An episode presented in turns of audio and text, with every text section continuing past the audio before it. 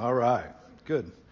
Well, good to see everybody today. Uh, just coming back off of a trip, and uh, when you go on a trip, you get a little bit disoriented when you come back. But uh, in the meantime, you've gotten a little bit of refreshment, and uh, all kinds of good stuff's happened to you. So we had all out of that. I was visiting my mom, and uh, in Albuquerque, New Mexico. I'm glad to be back. And as I was reflecting this week, I just kept thinking about prayer. I always think about prayer a lot. I, I think uh, as I envisioned myself in my ministry, I never thought that I would be uh, uh, sort of seen or thought of as maybe a prayer person, like you know, like a, you know, talk about it so much and everything. But the thing is, with regard to me and my life, and I think many, maybe many of you are the same place. Um, when I found out that prayer actually moves mountains and causes stuff to happen, I got really interested. Yeah. so that's so. So sometimes, like and especially I think the male of the species, you know, uh, we have this tendency to we talk about prayer ministry or prayer or, or whatever, you know, we kind of our eyes roll back in the back of our head, you know, and we, you know, and because maybe our wife might be a little more enthusiastic about that or somebody, you know.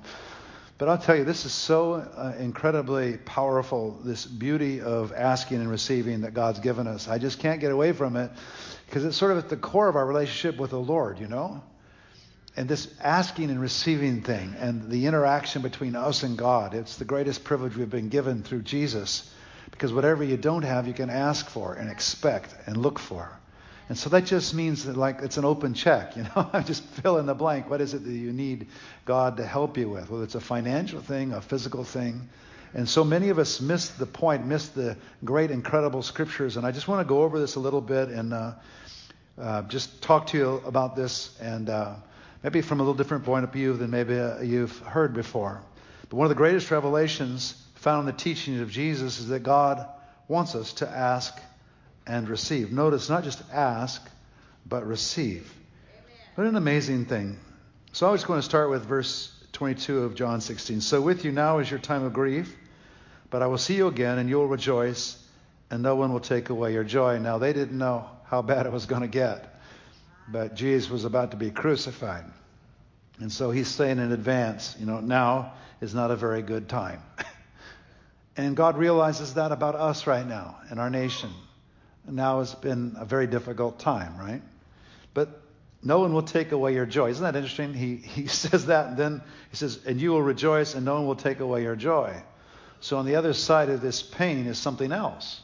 And that's what we as believers should be expecting. And that day you will no longer ask me anything. Very truly, I tell you, my Father will give whatever you ask in my name.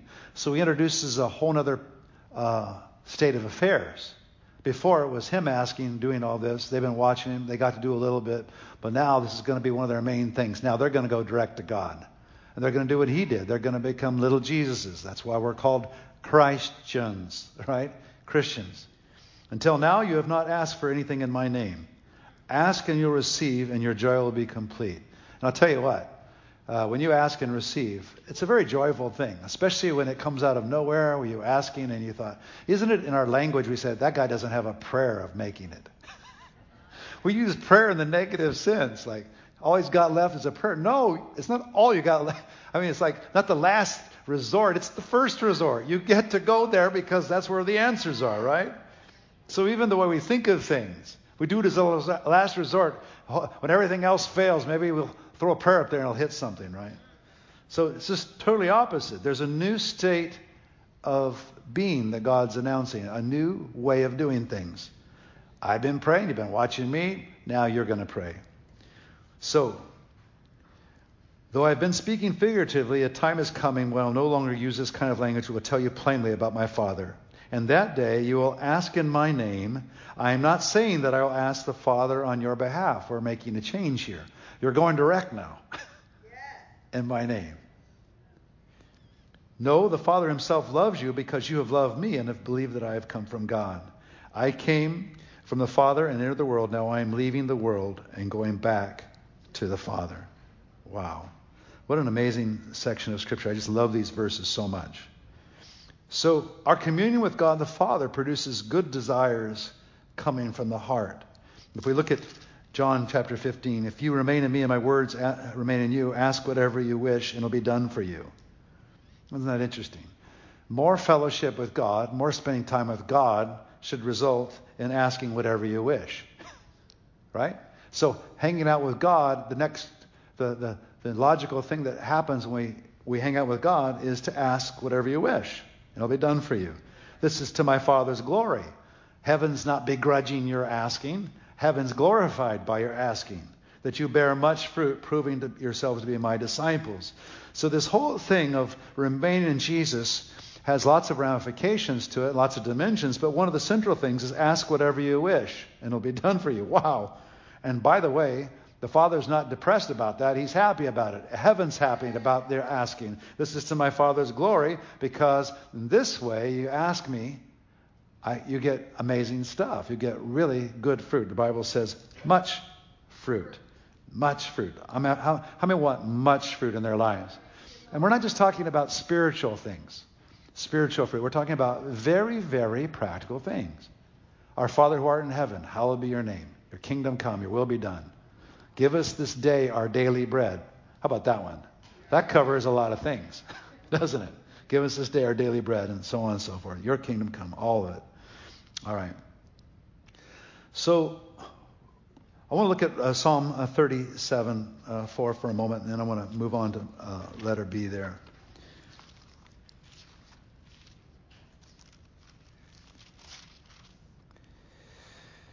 Take delight in the Lord, and He will give you the desires of your heart. How do you take delight in the Lord? Well, obviously, you take delight in His Word, you obey Him. But also, there's something else that's deeper, more relational, more personal.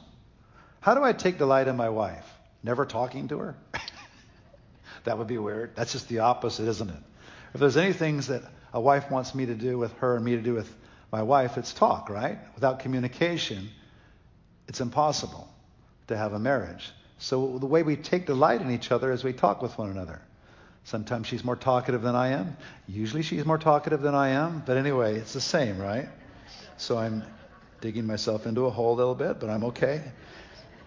So this is really important. And I love this scripture. Take delight in the Lord, and he will give you the desires of your heart. So part of the delight in the Lord is that you actually get to ask things and see things happen that you actually get to hear his voice when you pray. It's all part of this relational connection with God. You actually get to walk with a living God, right? So, wrong desires come from communion with the wrong Father, right? When we commune, in the opposite direction, then we get the wrong desires. But when we hang out with God, He gives us desires, important desires. And they're not all super spiritual desires, they're very practical things. One of my favorite things that I see God unfolds with people is just their ability to make a living. God wants you to do well, right? That's part of his desire. And of course, he wants you to be holy. He wants you to be loving and, and a good dad and all, all the rest of it as well, right? What causes fights and quarrels among you? This is James 4, verse 1. Don't they come from your desires that battle within you? You desire but do not have, so you kill. You covet, but you cannot get what you want, so you quarrel and fight. But look at this. You do not have because you do not ask God. So now you're going to become a street fighter and get it some other way. and a, prayer, a Christian without a powerful prayer life, what I mean by that is turning a lot of attention to prayer is like that. They become a street fighter. They kind of fend for themselves. They, they become too independent. God made prayer so that you would be dependent. And so you may have to tussle and fight and do some things, but not in the same way that a person that prays does. We fight and we gather up the results. Other people fight just to survive. See, this is the key thing. You do not have because you do not ask God. You're spending all your energy trying to, in, in, in a way, in some ways of business and making a living, you know, it's almost legendary how people fight, and that guy raised them up by his bootstraps and stuff. Listen, nobody raised themselves up by their own bootstraps. Almighty God gave you permission to make the wealth you got. That's it, all right? So the thing is, though, a lot of Christians don't ask for permission for wealth or other things. They, don't, they think that's sort of out of bounds. They're unspiritual. And so in their profession, where they spend so much of their time and energy, or maybe in their everyday life, raising kids or whatever, and there's so much need because of the attention you give the kids or whatever dimension it is, you do not have because you don't ask God. So you would rather quarrel and fight and get in there the rest, the rest of the world. But Let's just take your job to another level. One of the saddest scriptures in the Bible is you don't have because you don't ask God. What a horrible thing. And yet many believers live in this realm When you ask, you not receive because you ask with the wrong motives, that you may spend what you get on your pleasures. Okay, listen. So before we do that, sometimes when we talk about that scripture, everybody goes, oh, I guess I'm disqualified because I've got this thing and this thing, this thing. Oh, man, we so underestimate the love of God. He's so much nicer than you think. He's so much more for you. That's one of the things that I'm learning about God that's just such a great thing. He likes what you like. He put some of those desires inside of you. Not all the things you like, but a lot of things that you were made for, you just start doing. He likes the way you are. He likes the way you're put together. He likes your emotional put together thing because he, he designed it. He likes the what you're interested in. He likes it all, right? I mean, as long as it's not evil or going the wrong way or worldly, but that's not such a hard thing to figure out. Really. And so I just think that God's a lot better than we think. And we should, and we discover that, we begin to ask for things. I mean, I ask so audaciously and crazy about so many things that it gets embarrassing. I won't even tell you all that I ask for. It's so embarrassing. But here's my surprise. I have found out that God's amazingly more interested than I ever thought about every detail of my life. He hasn't got around to my golf score yet, but we're, we're working on that. I don't know why that keeps eluding me. I can't just seem to. Anyway. So in Jesus' last address to his disciples, he mentioned asking and receiving five times. So his last address, the last conversation he has with the disciples, said, Okay, I'm leaving, but remember you can ask. Remember you can ask.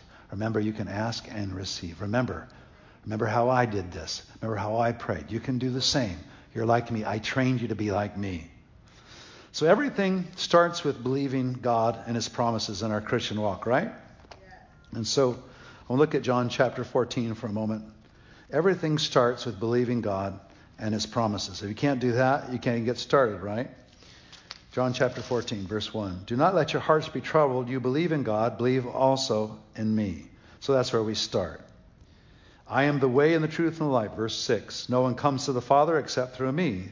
If you really know me, you will know my Father as well. From now on, you do know him and have seen him. So once you come to me and you give me your life, guess what? You get a grand introduction to the Father and to the Holy Spirit all of heaven. Philip said, Lord, show us the Father, and that'll be enough for us. So he's catching. I said, just show us the, just show us the big guy. you know, don't you know me, Philip? Even if uh, after I've been with you such a long time, anyone has seen me has seen the Father. How can you say, show us the Father. They were a little slow there. But we're like that too. And it's really important. Uh, and we're not going to see Jesus or the Father like physically with our eyes, but He reveals Himself. And one of the best, best places we can go for this revelation is just go to the Bible. Just see the unfold the scripture. It's all laid out there for you. And uh, He came and He showed us what God was like, what, what life's like, what the Father's like. And so all those things that we see in, in terms of their lifestyle as disciples and also Jesus and his walk with God is instructive to us. Don't you believe that I am in the Father and the Father is in me? The words I say to you, I do not speak on my own authority. Rather, it is the Father living in me who is doing his work. This is really one of the key things of prayer. God wants to live in you and do his work. Yes, That's why we have a good prognosis uh, for our country. As long as the church is alive, right? The Father's living in us, doing His work through us. And we're asking for amazing things, right? So sometimes we give up our inheritance that way. We just try to go another direction, you know, and make that our emphasis. But I'm, I'm just telling you, prayer is not a out, like for do, do nothing. It's where we should all be in confidence. Matter of fact, my prayer life causes me to do amazing exploits. when I pray, I get bold about stuff. If I feel like God wants me to do something, I've heard it in prayer, or I'm declaring something, I'm beginning to walk in boldness. It doesn't mean that I become weaker. It means that I become stronger in my actions. Because I think heaven's backing me up. I believe it, right? Oh, what a key thing. Believe me when I say that I am in the Father and the Father is in me, or at least believe on the evidence of the works themselves.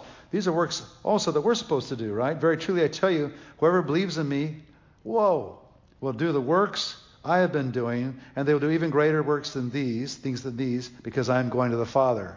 Did that stop with the first apostles? No. That's the inheritance of the church. That's our inheritance. That is where we're all headed. We're going to do greater works than these, even what Jesus did. And you know what? The Father's not jealous. Jesus is not jealous about that. The Father is smiling, and say, "Atta boy, atta girl, keep going, go for it." And I will do whatever you ask in my name. Wow. So that the Father may be glorified in the Son. When we ask things in Jesus' name and it happens, good things, things for our country, things for our family, and it happens, it glorifies God. So this prayer thing we're talking about is the way we glorify God. He loves this whole asking and thing. He loves it. And then you get it, and then he's so happy, and it glorifies God for you to get it. What an amazing thing. You may ask me for anything in my name, and I will do it. Question is, is it going to have any takers with that? Who knows what awaits us? Who knows what awaits the church that really believes this? Not just individual church, but the church at large. You may ask me for anything in my name and I will do it. Lord, I want you to save the whole world. I want every government to bow to the name of Jesus. I want you to heal Afghanistan. I want you to raise up godly people. I want you to protect them. You know, just go on and on. This glorifies God when we get in the process. So wringing our hands, complaining, worried about this, worried about that, without taking this and having a continual life in prayer about this is stupid, right? We just spin our wheels. But if we have that prayer life, then we have action with prayer, and then we begin to see things. One of the greatest sources of faith should be I prayed about it. Sometimes people say, Well, I prayed about that. Well, I've been praying about that, but they're kind of don't say it with much confidence. You know, they're sort of wringing their hands. Well, I've been, I've, I've, been praying about that.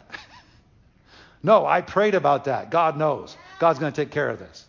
That's the place that Scripture wants to be. That is what glorifies God. That's what he's getting at. Jesus takes every believer on faith building journeys where we learn to pray, receive, and trust. He takes you on a journey. And you learn how to interact with God through that journey to get to where you need to be. Immensely practical things, immensely spiritual things over your sons, your daughters. He takes everybody on these journeys. That's why many of us are on the journeys that we're in. You know? What about a lost son or daughter? Are you on that journey? What about a job that just doesn't seem to click? Wonder if I've lost my job? Oh, you're on a new journey, right? You're on a faith journey. What if I'm trying to sell something? What if I'm trying to buy something? What if I'm trying to get healed? Well, you're on a faith journey. Take, God, Jesus takes every believer on, on faith building journeys where we learn to pray, receive, and trust. And when we get through with one thing, we get to the other side of it, we become stronger, and then we go for more and more and more. Sometimes people waste their sorrows. They have a horrible thing happen to them. a disperse and they get discouraged and depressed, and they finally get through the end of it, and they drag through like like Jonah coming out of the sea with seaweed after being in the whale, you know.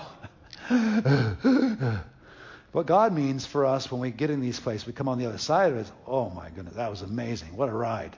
I'm going for more. That's what he wants.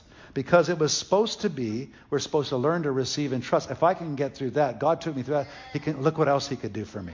Matter of fact, God actually wants you to shift gears out of reverse, stop the reverse, put it in first, and keep on going. Right? All the way to third, fourth, whatever it takes to move faster, not slower. That's why you go on those journeys anyway. That's why many of you are on a certain journey right now, and it's really frustrating you. You're on a journey. You don't know why. And it just seems like it's never going to end. It will end. But God's trying to teach you how to believe in that area so that you can be stronger for the next thing and the next thing and the next thing. It just seems that in this life, we just keep on climbing mountains. I think we just keep on climbing. Why don't we eliminate the valleys, right? Just keep on going up, right? But notice about going up. It takes effort, doesn't it?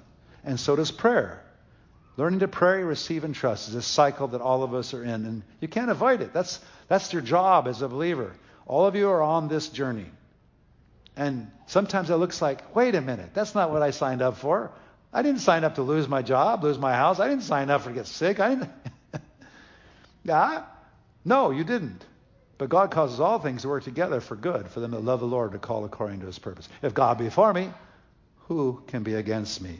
And then in those trials is where we learn to, to trust God. We learn to do signs and wonders. We learn to be kingdom people. The divine partnership forms as we sense how much God makes himself vulnerable to our desires. when we pray alone and with each other. Matthew 18, 18 to 20. I want to read these wonderful verses. Truly I tell you, whatever you bind on earth will be bound in heaven. Whatever you loose on earth will be loosed in heaven. Again, truly I tell you that if two of you on earth agree about anything they ask for, it will be done for them by my Father in heaven. For where two or three gather in my name, there am I with them. What an amazing passage. If two of you on earth agree about anything, it will be done for them by my Father in heaven. Whatever you bind will be bound. Whatever you loose will be loosed. So he's talking about this in the context of prayer. So in the present state of our country, there's a lot of binding and loosing going on. And God's drawing our entire Christian population higher and higher. He's teaching us. And I think he wants to teach us so well that we learn to address the other nations as well and our part in it. And there are being people being raised up in those countries as well. So there's a divine partnership. And I, I like that word that I said, if I do say so myself, how much God makes himself vulnerable to our desires. Think about it. He could not be offering this at all. He created the earth, he can do whatever he wants, but he makes us himself vulnerable. It's his own word. And when you start talking his own word right back to him, he's really vulnerable. God, this is what you said. You told me to pray about this. I'm asking now. I'm declaring this right, right now. That's what you said right here. The, right here. Look. and he makes himself vulnerable. Yes, I did say that. And I never, never lie. I will never leave you or forsake you. I will help you to grow. You may have to trust me a little bit. You may go to another level in your trust, but I will not leave you. Jesus is the true vine. We bear fruit by embracing God's words and his commands. And I want to read these passages. I, I really like these. So, I am the true vine, and my Father is the gardener. He cuts off every branch in me that bears no fruit, while every branch that does bear fruit, he prunes so be even more fruitful. So that's some of the trouble we go through. He just prunes you back so you get even more fruit. That's the way nature is put together. That's the way you're put together. And you get through that thing and you become stronger. And also, this is something that just this passage helps me so much with this. Whatever you're going through, can I just say this? This is sort of radical, but it's so scriptural. Whatever you're going through was meant for more, not less. What do you get when you prune a plant? You get more, but it doesn't look so good. And I tell you, I've seen some miserable looking plants after pruning, right? I've watched them prune sometimes in front of my house, and I think that thing is never ever going to come back. This is this. I mean, this is how could it be, right? You killed it. And yet, as the season goes on, it gets even more, right? So this is a good thing to know right now, especially in this time. What you're going through is meant for more, not less. What we're going through as a country is for more, not less. No, the whole rest of the world has no thought of this at all. But believers, we think different.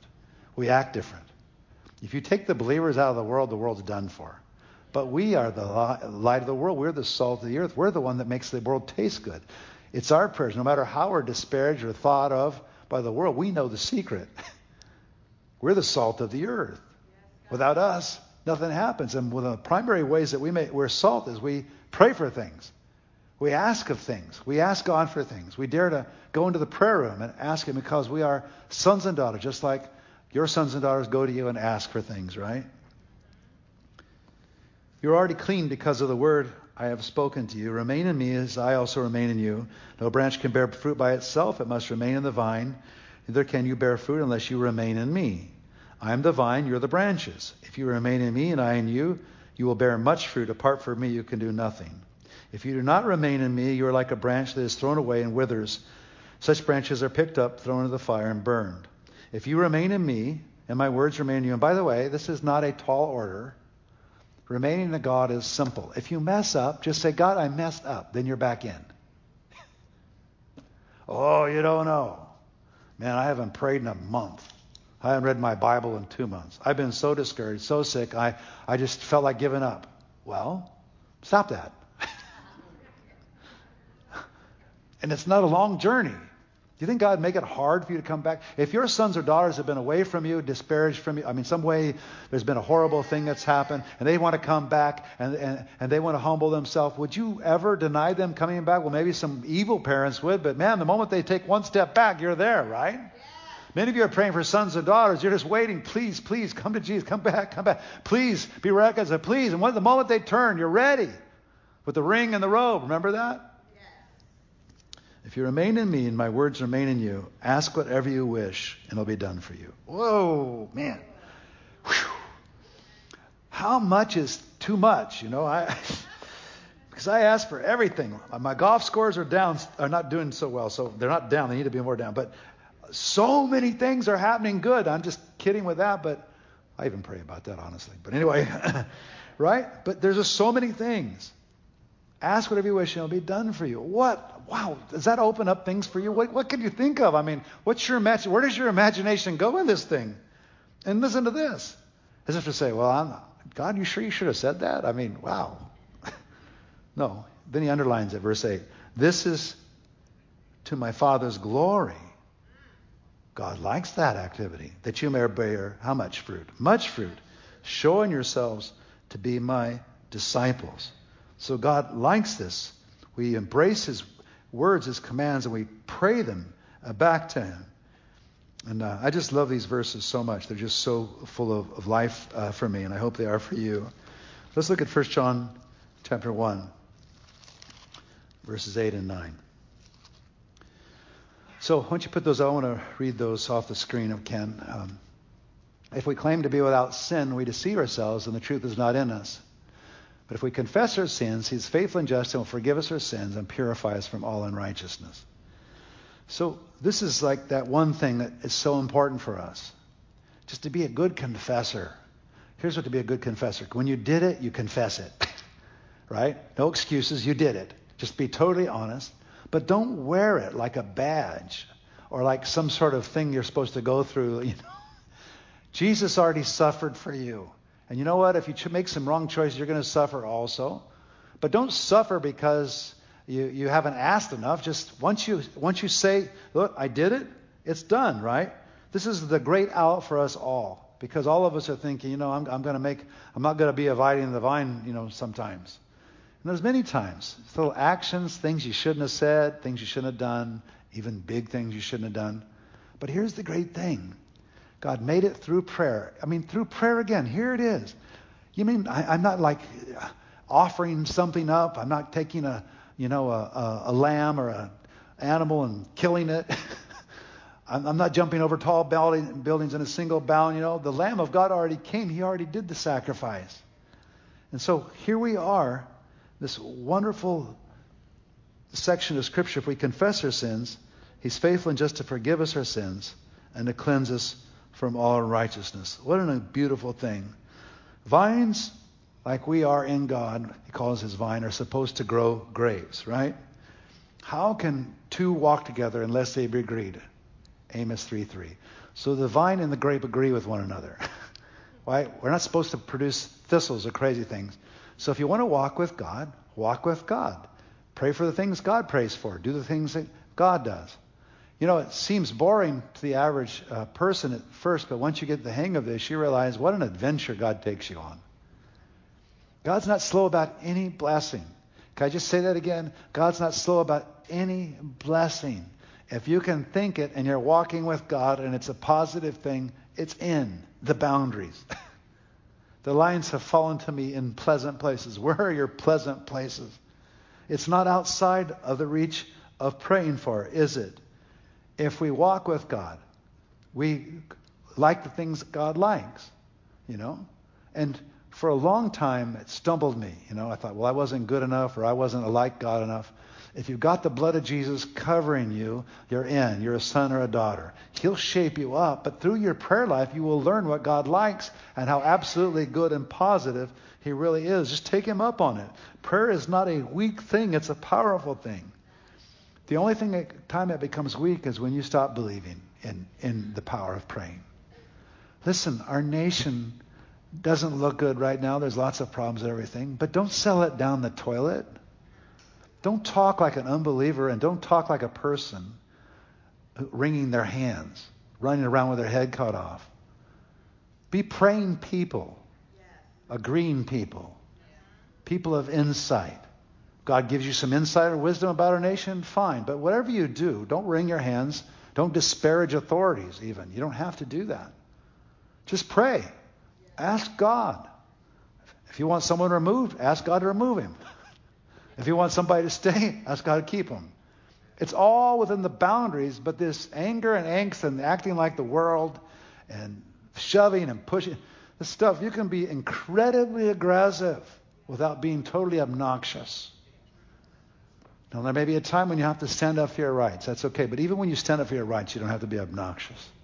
You can be strong and confident. And confident in the Lord at the same time. The thing is, your confidence in the Lord will take the edge off of you that the world wants to put on you. There's a lot of fighting back and forth right now. So the world has an edge on it. You don't want the world's edge. That doesn't mean you're less aggressive. It just means you don't want the world's edge, the way they fight, the way they talk, the way they think. I hate it all. I don't want to be like that. But I can be firm and clear, and God can show me exactly how to give an answer to my neighbors, to my friends in a way that honors the Lord, but also in a way that does not betray my lack of faith. Because if I'm praying for something and I'm believing it's going to happen, then I carry myself in a whole different way. If I don't believe that my faith makes a difference or that my prayer makes a difference, then I'm left out there with everybody else wrangling and fighting and hoping things come out okay. What we need now is a faith lift and a prayer lift, a continuous prayer lift from God's people. And that'll shape our behavior and the way we face things, and the way we do things in a right way. There's a right way to face things. And God has it, but you have to have on the inside of you a, a, a confidence. Sometimes I watch the way people talk, the way they walk, and they don't walk with confidence. They walk in fear, ab, like abject fear. I can smell that a mile away because I got my own fears. I don't need your religious fears. I got enough fears of my own, right? So there's such a thing as religious fear. You get this little religious spirit attached to it, and you're just terrified. You're just walking around absolutely terrified your head cut off. This is crazy. Prayer does something different to you. You can be incredibly aggressive and still not be afraid, right? And not have that edge, right? And that anger and all the rest that goes with it. But you can be very, very aggressive. You know? I'm thinking of Teddy Roosevelt. What do you say? Carry a small. How do you say? Say it again. Carl, tell me, Carl. Yes. Oh, that's good. Speak softly. Speak clearly to God and carry a big stick. You know why? Because he's got the stick. Last time I checked, all the governments of the world are under him. He does what? He takes this one and removes it. He puts this one in place. Your Father in heaven does that, right? And when we have some say so in that, through our prayer life and through our agreement, through our actions, righteous actions, by the way, we make change, right? So, uh, moving along here. All right. So, small religious ways of looking at God's commands hinder us from asking for the meaningful things God desires. So when we pray, God's looking for forward momentum. I just want to say that. Meaningful things God desires. Forward momentum. It's not just perfectionism. Oh God, I messed up again, please, you know, and looking at ourselves. Sometimes people beat themselves up in prayer. I'm talking about the things that God commands. He's asking for, he's, he's looking this way forward, you know? And so maybe you feel really bad about what you did or whatever, but don't spend a, long, a lot of time uh, trying to clean up spilled milk, right? Just move forward. This is the way prayer does. This is the way prayer is. God's looking for forward momentum, not that you're perfect, but for forward momentum in your prayers. In your life, your, your prayer life will reflect that. Maybe you failed horribly. Maybe you made a horrible mistake and messed your whole life up. Listen, you can only repent so long. repent, then move on. Amen. And do not let the, the, uh, the accuser condemn you and speak those negative words to you. Once you settle the matter and you repent, move forward. There's personal, unique spiritual gifts and dreams that God has for each one of us. You know, we think of the world, and sometimes when we're worldly, we think of so many dreams and things that would be so good. But when you learn what the Father has for you, you find out that He's better than you think. In every area of your life, nothing left out. For as by grace you've been saved through faith, and it's not from yourselves, it's the gift of God, not by works, so, so that no one should boast.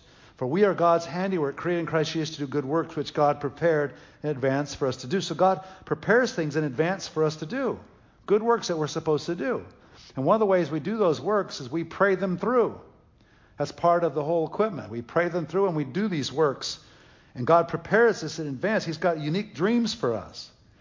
I like it when God has us do and pray for beautiful deeds. There's this word for good in the Bible.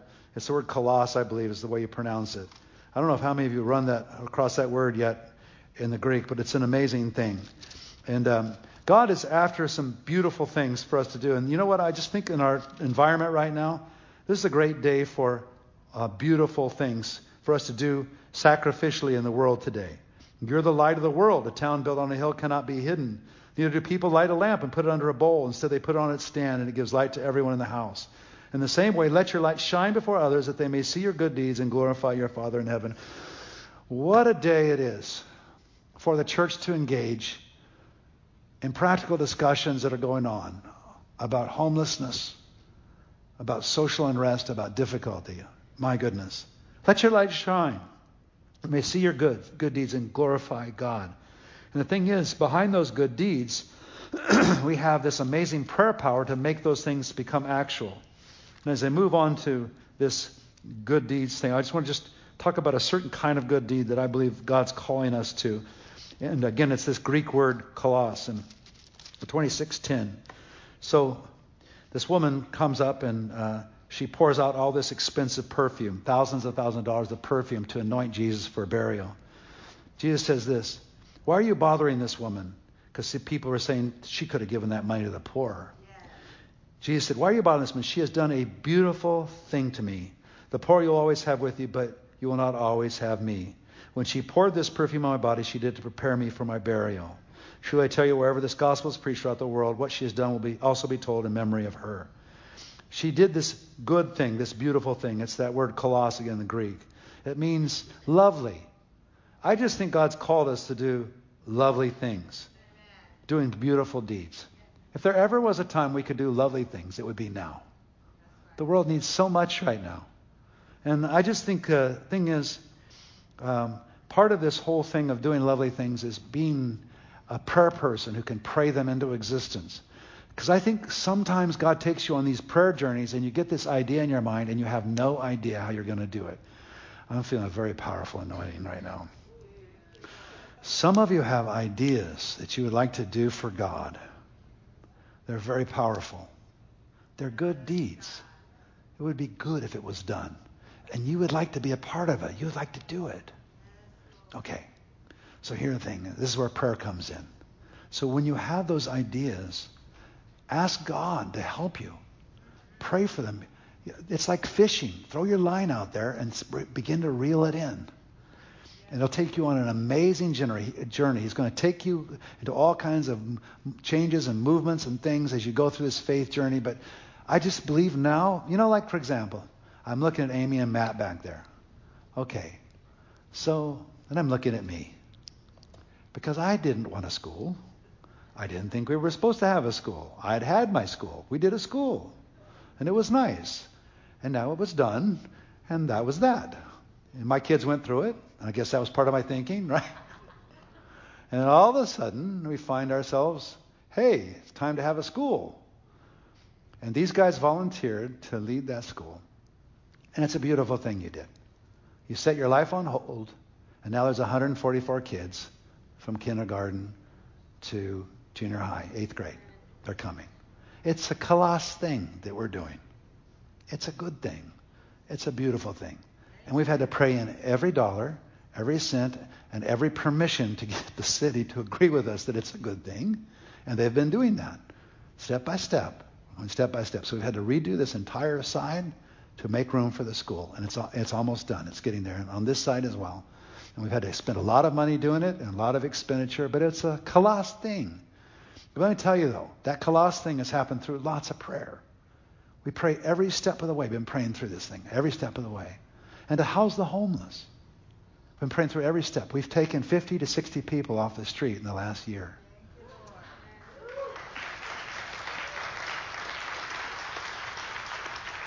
And the city of Laguna Niguel should be happy about that. Because we're helping them. And they end up there, and we, have been helping them. And they're growing, and the, some of them are in this room, you know, and learning, and they're growing. It's not only that you help them financially, but spiritually really helps a lot. And we're learning how to do this more and more. It's a thing, but we've had to pray through every step. So the, my first step in this thing, I know the day it started. We were supposed to deal with the homeless. We've been feeding people a lot, giving people all kinds of clothes, and every kind of thing you can imagine comes out of that warehouse. You know, everything from you know, people needing certain items or things, we give it away, we give food away, we do all kinds of things. But we really hadn't addressed the issue of homelessness until one day the Lord spoke to me about it in prayer. And then he told me how to do it. And I said, You got to be kidding. I don't want to do that. He said, No, this is the way. You take this seed, you sow it first, and then I'll help you with the rest. I said, God, that's so expensive. I, I, ay, ay, ay, you know.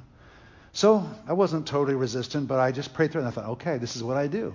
So what I did was I, I decided to help uh, this person. And I've been helping them for five or six years, paying every bit of their rent. And uh, it was an older woman who had been homeless for 15 years, sleeping in her car.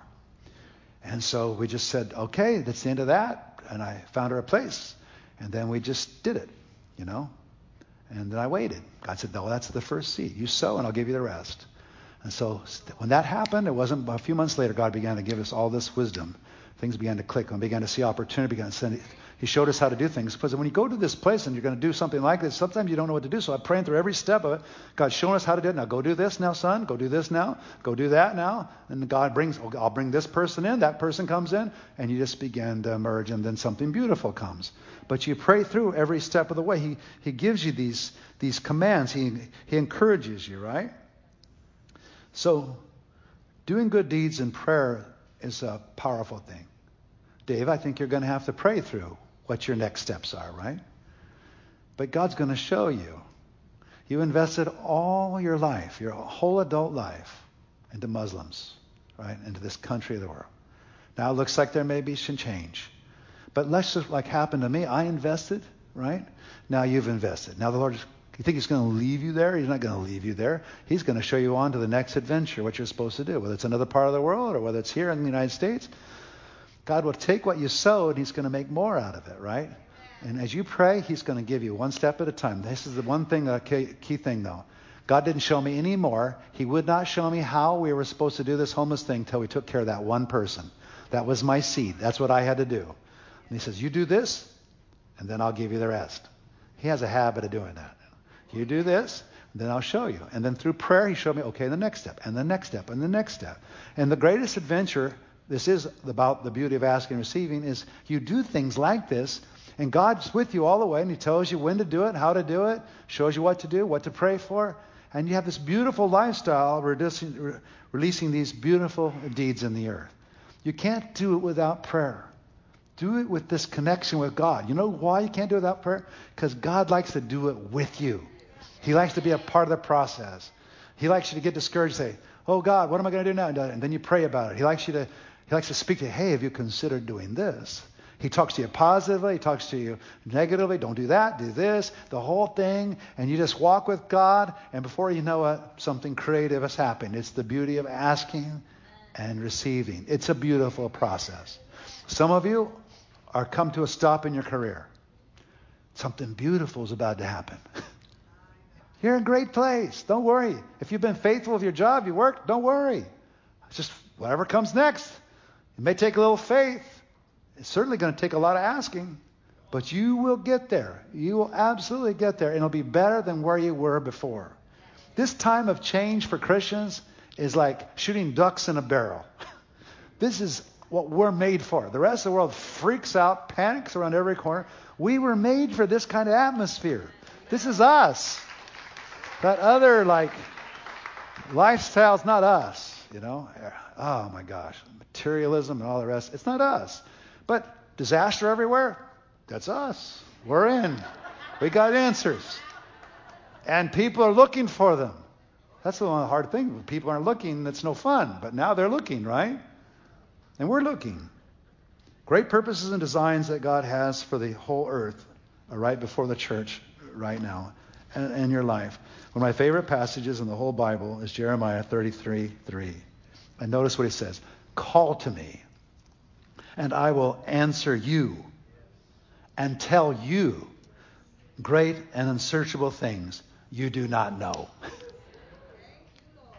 so if you've lost some stuff, you find yourself at an impasse, you find yourself at a you know, something's been stopped in your life and you're trying to figure out, ask of me and I will show you great and unsearchable things. He's the one that shows you great unsearchable things you do not know.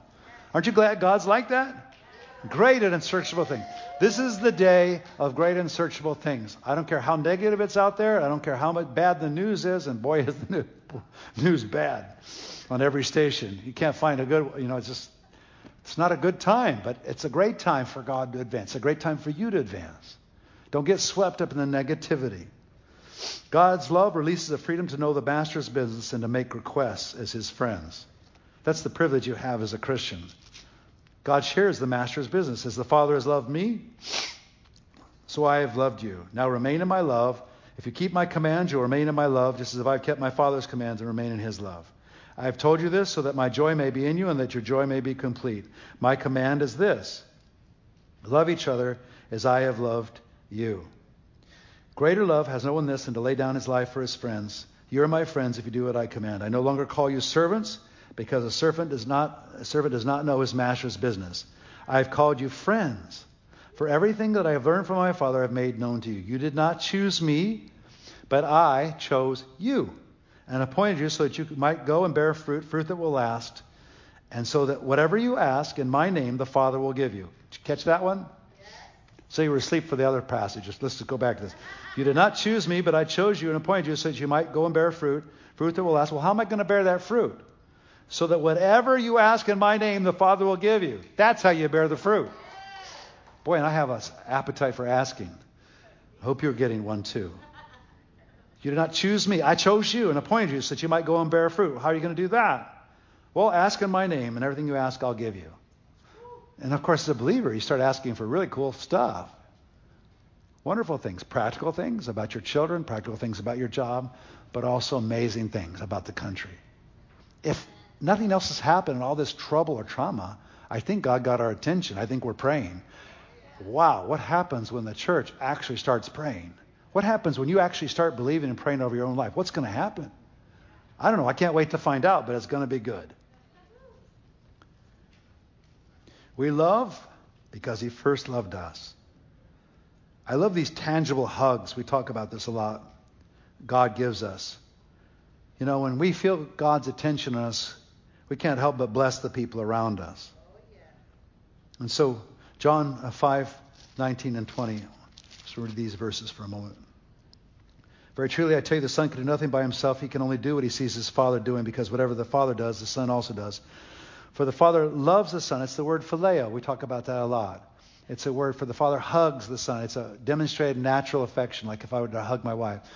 For the Father loves the Son and shows him all he does. Yes, and he will show him even greater works than these, so that you will be amazed. So the Father loves the Son and shows him all that he's doing. And if we look a little bit further, um, in John chapter 5. Let me, a little bit earlier, actually. Nope, that's not the verse either. Oh, 1 John 5, 14 and 15. Almost done. Or maybe we're almost beginning. I hope many of you are getting new life, new attention, new encouragement through this. Because the great thing is, you may have lost a lot during this time, but your prayer life didn't go anywhere. and relationship with the Lord didn't go anywhere. And from what I could tell, Jesus is the most powerful force in the universe, and you still have access, right? This is the confidence we have in approaching God that if we ask anything according to his will, he hears us. Sometimes people, oh, yeah, there it is, according to his will. Wait a minute. Would you really want to be doing things that are not according to his will? Well, no, but his will is so narrow, it's so religious. Bad mistake. That's a horrible thing, an attitude to have. He's so broad. He's so creative. He likes lots of stuff. Not just real super spiritual stuff. He likes stuff in the marketplace. He likes stuff, whatever you're interested. He likes it. He's in all of life. Have you noticed how creative he is? He's creative. Oh, if we ask anything according to his will, he hears us. We, we have confidence. And if we know that he hears us. Whatever we ask, we know that we have what we ask for him. See, the thing is, I said, how can two walk together unless they be agreed? So we're walking together, and the vine bears great. We like this stuff. We, when we walk with God, we begin to like the things that He does. And, and you would think, but here's the thing that I'm discovering that's so liberating. He likes more than you think. He's better than you think. He likes a lot more than you think. He's more interested in ordinary, mundane, simple stuff, job related stuff, school stuff, creative things you do with your hands, sports activity. He likes the whole world. It's all His. Just do it for Him. Pray it for Him. Oh, there's so much more liberty than people know. I tell you, it's just, once you learn the liberty of God, once you learn how God, how kind and good He really is, uh, as blessed ones, we can walk through this world and offer bless, blessings. I tell you, Henri Nouwen said this: says, the characteristics of the blessed ones, that would be you and I, is that wherever they go, they always speak words of blessing. When you feel blessed, when you know that favor on you, you walk around blessing everything. You don't have to spend hours in your prayer room. Just bless this person, bless that person. I walk through the warehouse. Sometimes that's all I do. I just bless this one, bless that. Sometimes I walk and I just bless you, I bless you, I bless you in Jesus' name. Because I actually believe that when I say that with my mouth, I think it actually happens. So we become living, walking blessings. The characteristics of blessed ones is that wherever they go, they always speak words of blessing. It's remarkable how easy it is to bless others, to speak good things to and about them, to call forth their beauty and truth when you yourself are in touch with your own blessedness. The blessed one always blessed as the blessed as the blessed ones. We can walk through this world and offer blessings.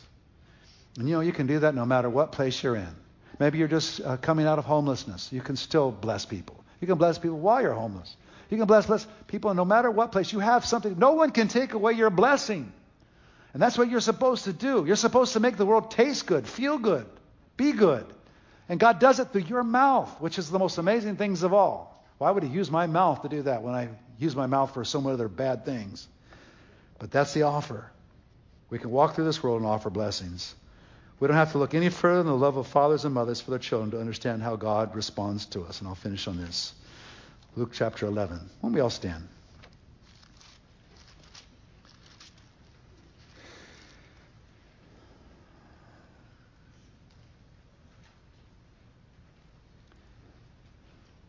Which of you fathers if your son asks for a fish, we'll give him a snake instead. Sometimes we're so religious we can't even think of what a fish looks like. In this context, a, a fish is a good thing. It doesn't have to be a super spiritual thing, it's just a good thing. God wants you to have good clothes. He wants you to have a peaceful life. He wants you to be healthy in your body.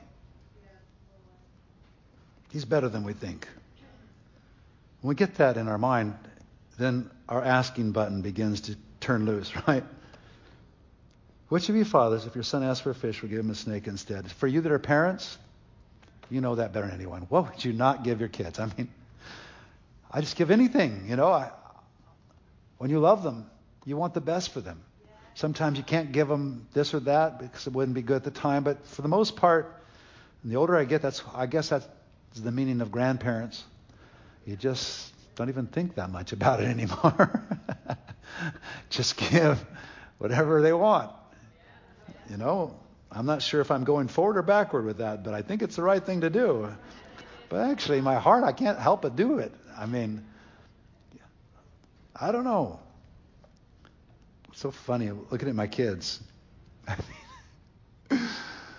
so sometimes I was a little over the top with my kids, you know, especially in sports, you know. Strike that sucker out. Doesn't sound very spiritual, but I wanted my son to strike the guy out at the plate, right? And he did a lot of that. And I was all behind him praying all the way, not even thinking about the poor kid on the other side that's striking now, right? so I haven't worked all that out theologically yet, but but the part that you can take from all that is God's for you. He wants you to do well. Right? He wants you to do well. You want your kids to do well. He wants you to do well. Right? And so sometimes we go maybe a little over the top with our own kids with that. Actually, I'm sure I went way over the top many times. But the principle is this What you fathers, if your son asks for a fish, we'll give him a snake instead. If he asks for an egg, we'll give him a scorpion.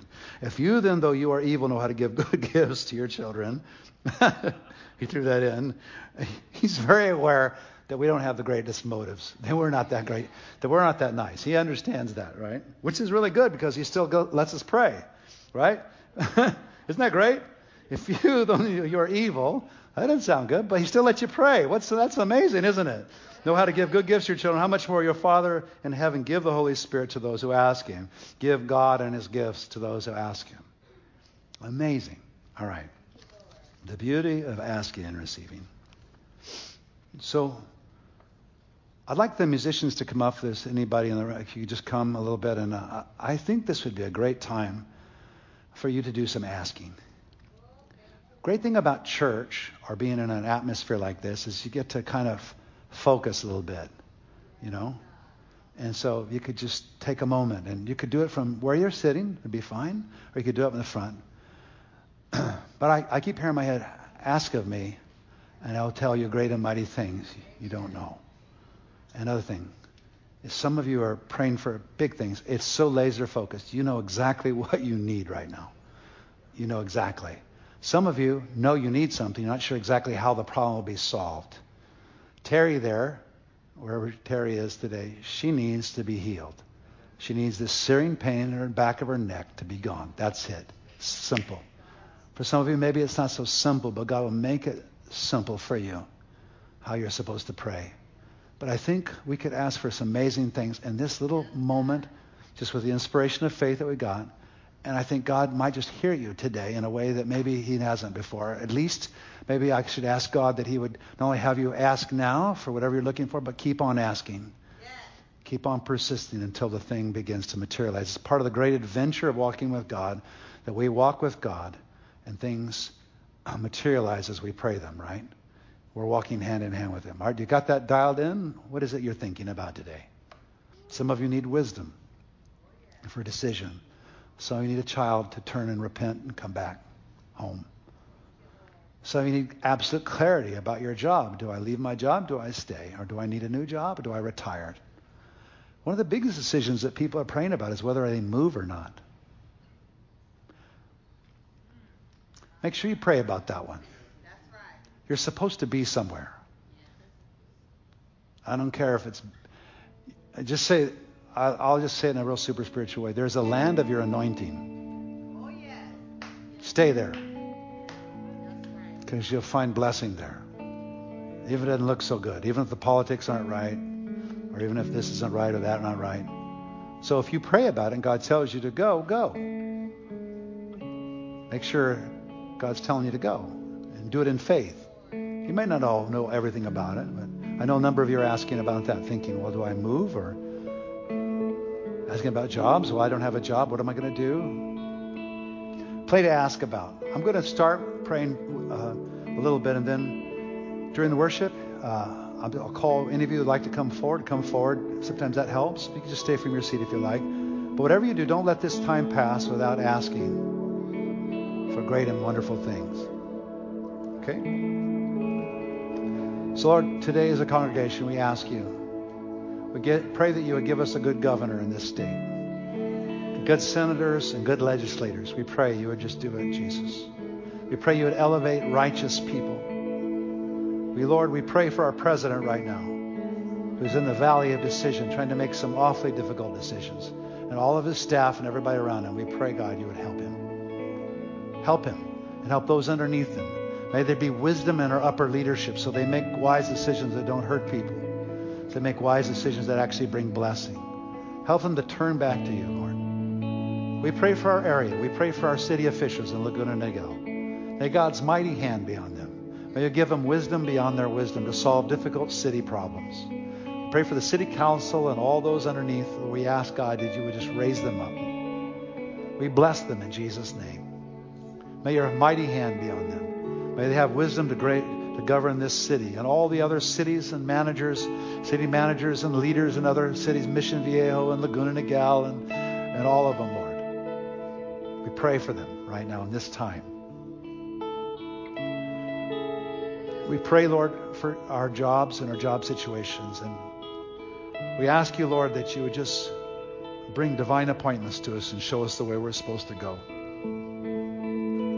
And Lord, we ask you that uh, you would tear down strongholds that raise themselves up against the knowledge of God, that look wise, but they're men's wisdom, and they're even demonic wisdom, and they're not right for our culture. Lord, I pray, God, that you would put people in authority that are full of wisdom and counsel, the love of God. We pray for our rulers that you put them in place. And if they're not going the right way, I pray you would turn their heart, channel their heart like water to do the right thing. I pray the right thing would be done on our southern border. I pray the right thing would be done in Afghanistan. I pray the right thing, Lord, the thing that you would like us to do, even these officials. We pray for them. We ask you for grace on them in Jesus' name. We pray, God, you'd rid our country of this uh, horrid COVID virus. I pray give wisdom to our authorities on how to govern our land in the context of this, both state and local, even international. Jesus' name. We pray for even distant countries who haven't heard the gospel yet. We ask this would be the time for exposure in a way that we've never seen before. We pray for anyone in this room that's got healing he needs, or any child that's away from the Lord. Come back. Come back. We reel you in. Come back. Come to Jesus. May our children have divine intersections with other believers. May you encounter them supernaturally in their bedroom. May you walk with them through their difficulties and their jobs. Lord, bless our land. Bless our families. Bless our household. Bless our churches. And I thank you, Lord, you've shown me this is going to be the greatest season of evangelism and church growth, church blessing that we have ever seen. What the enemy meant for evil, you're now turning to good. And you're bringing radical believers forward see this world won for Christ. Lord, there's so many other things we could pray for corporately, but now, Lord, as we do this music and worship, and you guys can go whenever you like, feel free. I just invite you to come forward if you like. You've got something specific that in this context, you know, what I've talked about, you just like to pray for, come up to the front, or you can stay right where you are if you feel more comfortable that way. And um, so I'm just going to open it for that. He's going to do worship, and uh, and you can go whenever you want. But today, if you could be careful about how you go, because I think there's an atmosphere of prayer that I can feel in the room. And so, if you're going to talk to your friends, uh, talk to them out there. Meanwhile, I just encourage you to take three minutes, five minutes, seven minutes, ten minutes, however long we're up here, to just ask God. Ask of me, and I will show you great and mighty things you do not know I pray, Lord, today people would ask big and boldly. Hear all the prayers that are being offered right now prayers for family, decisions about families, decisions about jobs, decisions about marriages and unions, decisions about whether to move or not, to stay here geographically.